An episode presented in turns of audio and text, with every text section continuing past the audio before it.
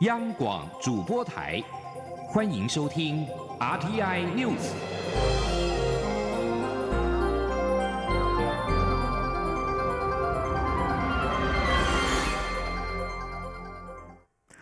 各位好，我是张旭华，欢迎收听这节央广主播台提供给您的 RTI News。美国众院国会台湾连线主席共和党籍众议员夏波协同民主党籍众议员薛曼，二十三号上午在众院共同提出俗称“台湾特使法案”，要求美国在台协会 AIT 办事处处长的任命案必须经参议院确认同意。法案也要求 AIT 处长应该享有相当于无任所大使的位阶和地位。我外交部今天回应表示，感谢美国众议员对我坚定情谊，接下来会密切注意此法案的后续发展，未来也会在既有坚实友好基础上，持续深化台美各领域的友好伙伴关系。记者王兆坤报道。外交部发言人欧江安表示，台湾特使法案中有关 AIT 处长的任命，需经美国参议院确认同意，此事涉及美国国会及行政部门的内部程序问题。外交部对此表示尊重，但没有评论。欧江安说：“美国国会夏波众议员以及薛曼众议员他们的坚定友好的这个情谊哦，以及他们为了彰显台美关系的重要性，以及对于增进台美关系所做的种种的努力，外交部深表感谢。我们会密切注意这个法案的一个审议以及后续的发展的情形。”欧江安重申。台美关系密切友好，共享民主、自由、人权理念，共同致力建构自由开放的印太地区。未来，我国政府会继续秉持互惠、互信、互利原则，在既有坚实友好基础上，持续深化台美各领域的友好伙伴关系。中央广播电台记者王兆坤台北采访报道。国家发展委员会今天举行年终记者会，国发会主委陈美玲指出，他对台湾非常乐观，不过对于全球的发展还是要很谨慎。请听记者杨文军的采访报道。针对明年经济景气，国发会主委陈美玲二十四号受访时指出，他对台湾非常乐观，但对全球发展还是要非常谨慎。陈美玲分析，台湾制造业如半导体投资有极大扩张现象，采购经理人指数也都往上走升，加上景气灯号过去十个月同时指标跟领先指标都往上提升，大家可以放心。不过在全球方面，包括美中贸易摩擦、英国。脱欧等大环境因素会让全球变动性很大，必须要谨慎应对。他说，甚至明年可能有新的 RCEP 哈，在这个东南亚要要开始实施等等，这个对全球的整体的经济的发展，其实它的变动性可能就会蛮大的。所以我觉得我们面对这样的情形，我们还是要非常非常的谨慎。也就是说，对台湾的状况，我们是乐观的。但是要因应这个全球，我们还是要非常的谨慎。至于在野党批评台湾经济只有数字好看，但庶民无感，陈美玲表示，有人说数字会说话，也有人说数字冰冷，但只要走出去看，感受地方上的活力，真相可以说明一切，太多辩解没有必要。此外，陈美玲也说明年国发会将利用人工智慧掌握经济景气动态，透过巨量资料与机器学习方法，强化景气指标系统，提前预测景气是否出现转折。目前还在进行内部研究，明年希望能够深化。中央广播电台记者杨文君台北采访报道。由于我国今年对美贸易顺差扩大，恐怕会遭到美方列入汇率操纵国观察名单。经济部长沈荣金今天指出，已经交代国营会盘点旗下各国营事业需求，包括原油、天然气等等，准备扩大对美采购。至于预计采购规模，则要等到盘点结束出炉。记者谢嘉欣报道。美洲贸易战为台湾带来转单效益，推升国内经济表现，但另一方面却也造成对美贸易顺差扩大，恐超过两百亿美元水准，达到美国对汇率操纵国三项指标中的两项，恐遭美列入观察名单。对此，经济部长沈荣金二十四号出席活动受访时指出，对美贸易顺差确实要来处理，已经请国营会盘点需求，希望旗下国营事业都能有所贡献，扩大对美采购。他说：“那要来处理的话，我已经请我们国营事业要好好去检讨。”能够希望也要都商品，中油啦、台电啦、台糖，大概手下大概这几个应该是有需求，能源也有啦，哈，原油啦，哈，还有天然气啦，这些等等。至于采购规模，沈荣金则说要等到盘点完才会知道。美方认定汇率操纵国的三项指标，包括对美贸易顺差超过两百亿美元，拥有巨额经常账顺差，且顺差金额高于其 GDP 的百分之三。最后则是持续性进行单边外汇市场干预，且年度内重复进行境外汇购买金额超过 GDP 的百分之二。只要符合两项，就会进入观察名单；达到三项，则会被列为汇率操纵国。中央广播电台记者谢嘉欣采访报道：民进党力拼在本月底三读通过反渗透法，完备国安机制。国民党团今天再度批评反渗透法立法程序不完备，将成新戒严法。民进党团回应，反渗透法的立法目的是要揪出利用民主机制破坏民主自由的故意行为，没有国民党质疑的意思或思想犯。希望国民党不要再胡乱批评。记者郑玲报道。国民党团二十四号再次针对反渗透法举行记者会，质疑法案内容严重侵害民主人权，俨然刑法一百条复辟。国民党团总召曾明宗表示，蔡政府一再强调反渗透法攸关国家安全，却没有行政院版本，也未经内政委员会仔细逐条讨论，或多办几场公听会，聆听专家学者意见，如此仓促立法，完全不符合程序正义。曾明宗也说，从内容来看，反渗透法的定义。意模糊，也恐侵害人民自由。第二条，里面的境外敌对势力的后半段，主张采取非和平手段危害我国主权之国家或团体。各位想想看，主张的不可以，这个如同旧的刑法一百条，所以基本上这样的规定将会侵害人民的。言论自由跟新闻自由。北京党团书记长李俊毅则回应，反渗透法真正的内容是在规范行为，且必须要有刑事追诉，并没有国民党指称的意图或思想犯问题。就是除了国安无法外，现在利用我们的民主机制在破坏我们的民主，就是这些。所以我们必须要有故意的行为，然后我们把这些协力者。跟收受者完完全全的揪出来，这才是反渗透法的立法目的。对于国民党团质疑程序不完备，李俊毅说，今年五月三十一号，民进党与时代力量就提出相关法案，九月、十月也有个别委员分别提出相关立法，但所有版本都被国民党提复议，根本没办法好好讨论，所以从头到尾都是国民党背锅，不是民进党不审查。李俊毅强调，目前世界各国都在处理反渗。透相关法规，国内民调也展现民众大多支持通过反渗透法，国民党不该再阻挡法案通过。央广记者郑玲采访报道。针对可能在年底三读的反渗透法草案，亲民党总统候选人宋楚瑜今天受访时再度呼吁执政党悬崖勒马，强调蔡英文总统有绝对的责任，赶快阻止这件事，将此重大法案交给选后的新民意决定，并透过新民意重新思考一个完整周延的国安法律。接下来关心的是，台北国际书展将掀起哈韩风。台北书展基金会今天揭晓，明年主题国为韩国，将以 K-Style 为主题，打造一场韩国精选书展，并且邀请赵南柱、金英夏等十二名韩国作家来台和读者见面。另外，来自其他国家的三十六位国际作家也将齐聚台北书展。记者陈国伟报道。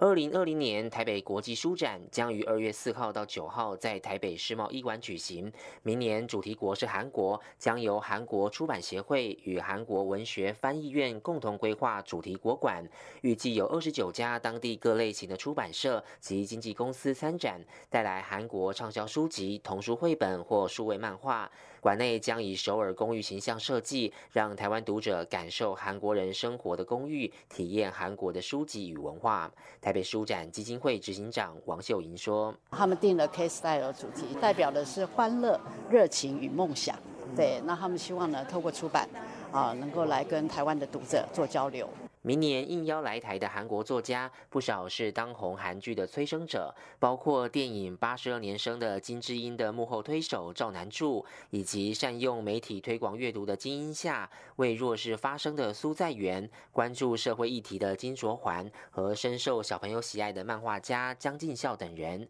除了韩国，还有来自其他各国的三十六名国际作家。德国记者史坦格将以作家身份来台，探讨台湾和德国的转型正义，协助 AlphaGo 城市开发，以 AI 思维的机器打败世界围棋冠军的台湾旅日骑士王明婉，将在书展宣传新书。另外，法国作家艾希克维亚、美国喜剧专家史蒂夫卡普兰、日本漫画家五十岚大介等人都将现身台北书展。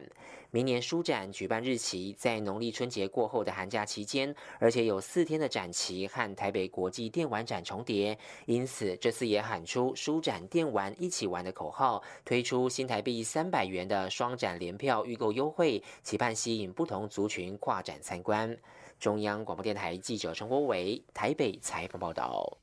在外电消息方面，韩国联合通讯社报道，南韩总统文在寅在中国成都世纪城新国际会展中心出席第八次韩中日领导人会议。今天在会后举行联合记者新闻发布会。文在寅表示，韩中日一致认为韩半岛和平符合三国共同利益，并就共同促进北韩和美国早日重启对话，推进半岛非核化和和平进程取得实质性进展，达成共识。文在寅表示，这项会议使韩中日合作前景更加明朗。三方商定继续为半岛非核化和永久和平保持紧密的沟通合作。三方签署的韩中日合作未来十年展望，将成为引导可持续发展的里程碑。文在寅和日本首相安倍晋三今天下午举行双边高峰会谈，这也是文在寅和安倍十五个月来的首次正式高峰会。彭博社报道，日韩领袖都寻求缓和长期以来的争议，以改善已受到伤害的贸易关系，同时改善在应对北韩问题上已受到干扰的合作。这次安倍和文在寅的高峰会谈被视为积极的发展，两国有机会就棘手的争端议题沟通起见，并化解两国的贸易纠纷。沙地阿拉伯裔记者哈绍吉去年在土耳其伊斯坦堡遇害，法院判处五人死刑，三人有期徒刑。各方都痛批判决是弃车保帅，只有美国表示乐见。纽约时报报道，沙地政府发言人二十三号宣布了上述的判决，反映沙国坚称哈绍吉之死并非王室下令谋杀，而是现场特工在最后关头自行做的决定。但有迹象显示，沙国特工小组去年就抵达伊斯坦堡，并且系统工具设局谋杀哈绍吉。沙国并未公布遭判刑者的姓名，全案仍可上诉。沙国通常会将死刑犯公开斩首，外界也忧心沙地可能会斩首被告，以保全下令谋杀的幕后主使。沙国否认实际统治者王储萨尔曼亲王和他的高阶幕僚涉入哈绍吉的命案，而外国分析家说，萨尔曼的高阶幕僚可能是幕后黑手。沙地对哈绍吉的命案处置方式也引发关切。土耳其指控沙地阿拉伯阻碍调查，一名联合国调查人员则说，沙国之举可能等同于妨害司法。英国金融时报报道，美国白宫国家安全顾问欧布莱恩针对伦敦当局允许中国电信设备制造大厂华为参与英国的第五代行动通讯五 G 网络建设一事发出警讯，指伦敦的决定将会对英国的秘密情报网构成威胁，并使英国公民的个人机密处于危险当中。欧布莱恩在《金融时报》今天刊出的访问内容指出，华为将窃取全部的国家机密。英国人竟然是以商业角度来看待华为五 G 建设属于国家安全问题的范畴。欧布莱恩说，欧洲、日本、纽西兰和澳洲的人们已经逐渐理解美国对华为的担忧。美国不断敦促各国不要允许华为参与各国的五 G 网络建设，指控华为的设备会被北京当局拿来作为渗透各国的间谍工具，但华为始终否认华府的指控。今年五月，美国总统川普签署一项行政命令，禁止美国企业使用会对美国国家安全构成威胁的电信设备系统。川普并在五月援引国家安全理由，将华为列入了贸易黑名单。这里是中央广播电台台湾之音。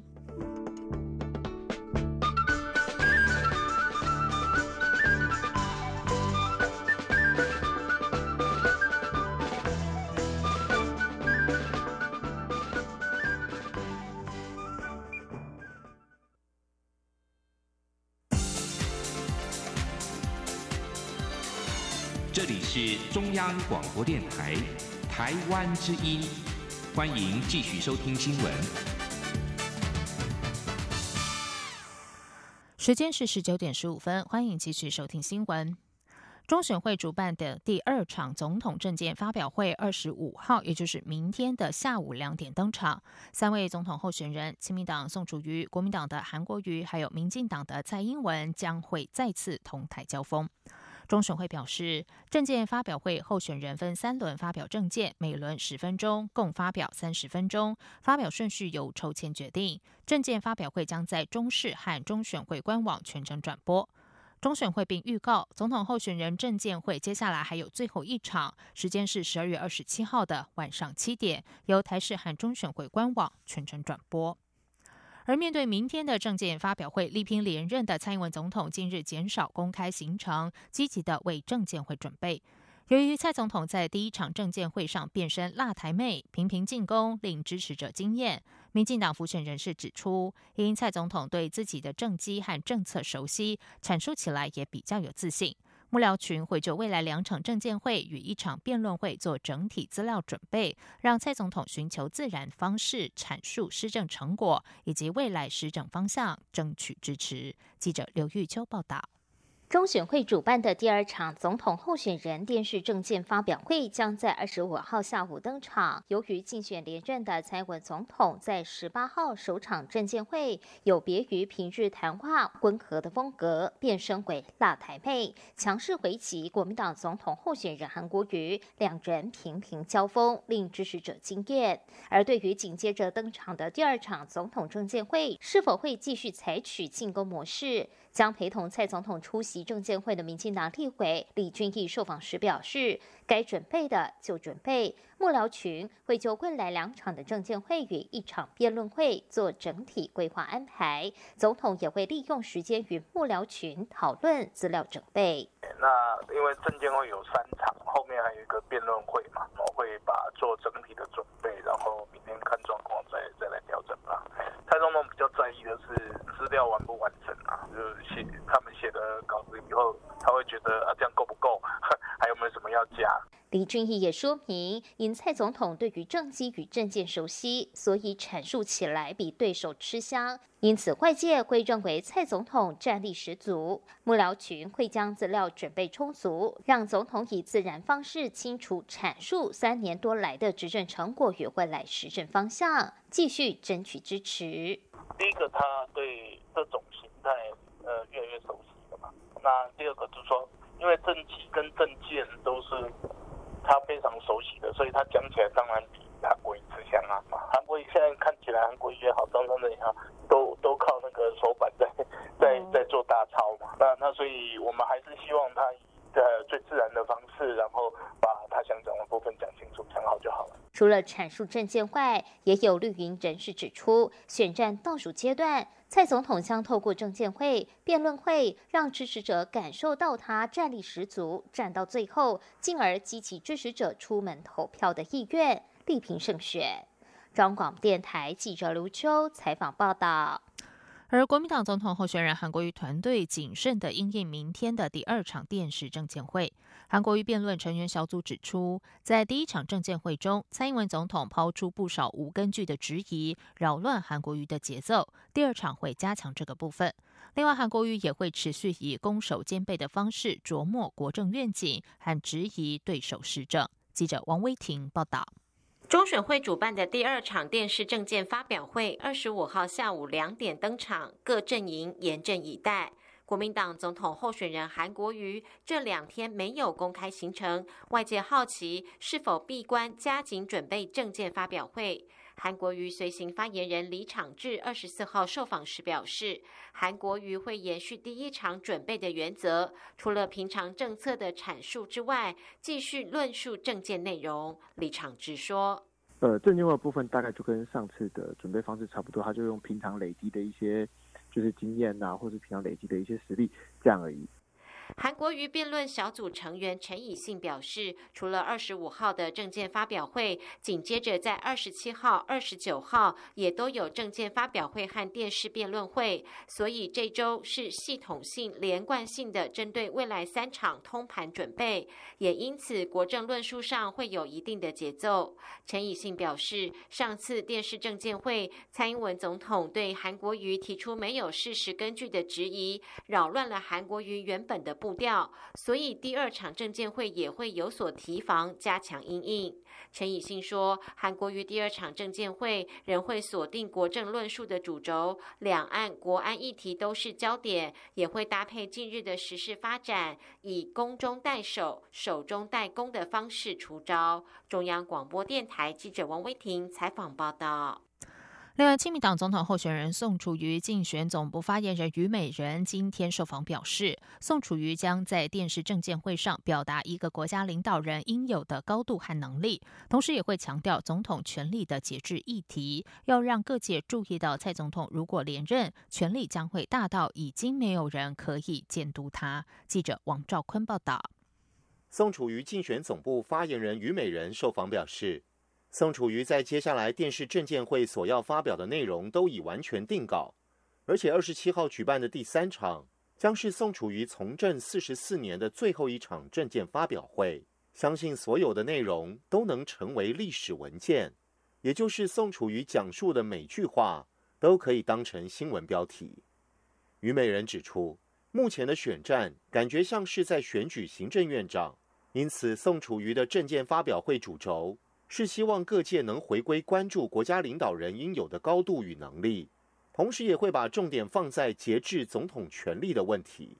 虞美人说：“因为呃，如果蔡英文继续当选的话，马上他要提名考试委员、监察委员，两年后就是大法官的提名，也就是我们的五权宪法里面，五权全部决定在一个大总统身上，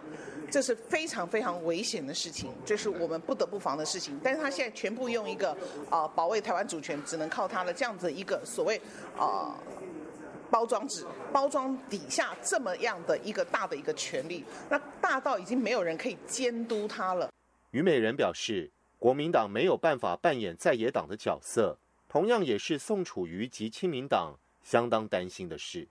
此外，虞美人指出，现在还有百分之三十中间选民尚未表态，宋楚瑜会清楚传达一个讯息。就是亲民党要保护这一群到现在仍不愿意对蓝绿投降的中间选民，他们即将会是这个国家最稳定的力量，因为没有被蓝绿往极端方向带领。虞美人强调，亲民党不能走向极端。宋楚瑜的论述都是有凭有据、有道理的事情，并努力试图在这场选举里让台湾还能够有一点点格调。中央广播电台记者王兆坤台北采访报道。继续来关心的是，台东县池上乡八十七岁的农友谢美国种稻已经有七十年的经验。十一月赴日本拿下了米食味分析鉴定竞赛有机米冠军讲座，让台湾米在国际上再度的登峰造极。而目前日本的订单已经下到明年。现美国的德江米目前在台湾的农会贩售，两公斤就要价新台币一千六百八十八元，目前已经销售一空。明年二月收成之后，会上台湾的各通路销售，让台。湾民众也有机会品尝。记者郑祥云、陈林信宏报道。虽然已高龄八十七岁，不过谢美国看起来仍神采奕奕。对于种稻已有七十年的经验，谢美国说，他最怕的就是台东的焚风。虽然焚风来得快，去得也快，但却可以在短短几个小时内就让生产的作物付之一炬。有时焚风还三更半夜就来造访，让农友们提心吊胆。不过这次能拿下日本第二十一届米食味分析鉴定竞赛国际大会。金赏奖的殊荣，他说：“真的要感谢老天爷在天后上作美，让米能够顺利生长。”谢美国说：“迄小风发生，唔是讲着爱有台风，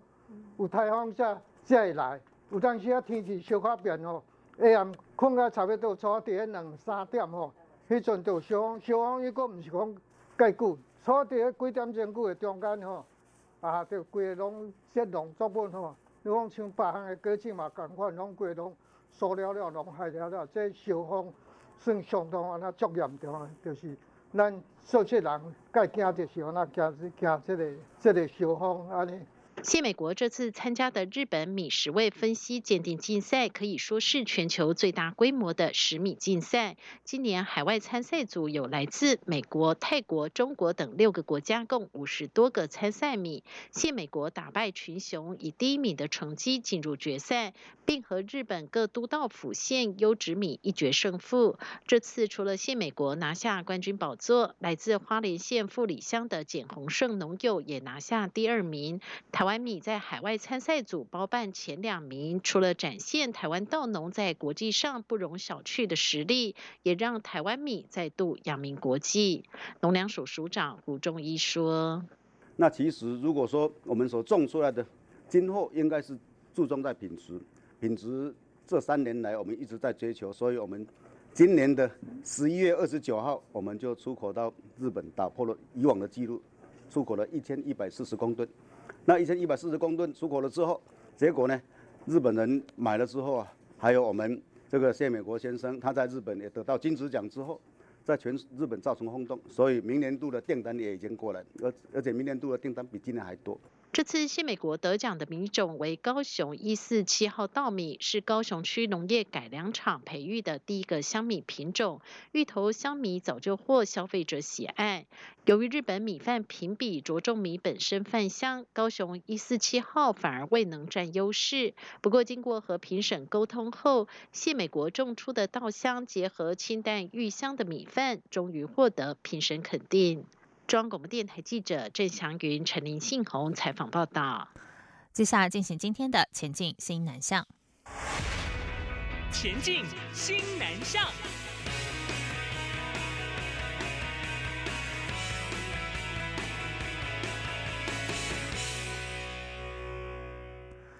第六届台越教育论坛上周在越南河内举行。教育部表示，双边在论坛上签署台越高等教育文凭及培训课程互认协定，将使两国学生往来升学更便利，促进留学交流，为台越高等教育合作开创新业。记者陈国伟报道。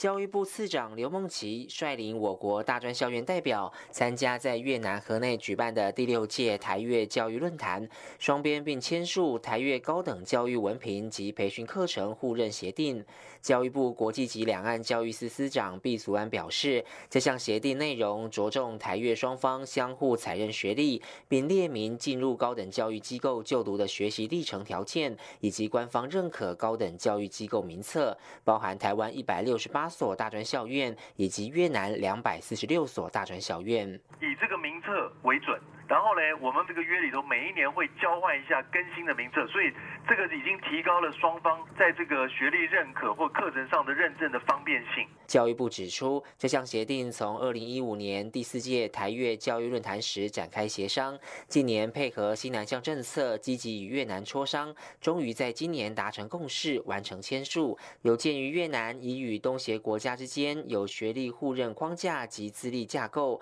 所以签署这项协定也将有。助于参与东协国家高等教育国际化进程，以及促进人才培训的合作交流，实为教育部推动教育西南向的突破性成果。教育部表示，今年有近一万三千名越南学生来台就学，其中约有七千人是学位生。台湾学子目前则有七十人到越南留学。台越双边大学校长借由论坛举办，也加强洽谈师生交流及学术研究合作事项。期间一共签署二十五份的跨国校际合作备忘录，成果丰硕。中央广播电台记者陈国伟台北采访报道。由国贸局和贸协举办的台湾形象展，至今已经吸引将近三十万人次参观，为台湾业者在新南向市场铺路。贸协表示，明年也将持续在新南向国家举办台湾形象展。贸协近年与新南向国家推出台湾形象展，透过展览、研讨会、分享会、媒合会等活动，促进台湾和新南向国家在产业、教育、人才等面向的交流。台湾形象展已经在六个国家、十四个城市举办，累计参展人数将近三十万人次，并且集结超过两千三百家的台湾厂商，为业者在新南向市场铺路。以上新闻由张旭华编辑播报，这里是中央广播电台台湾之音。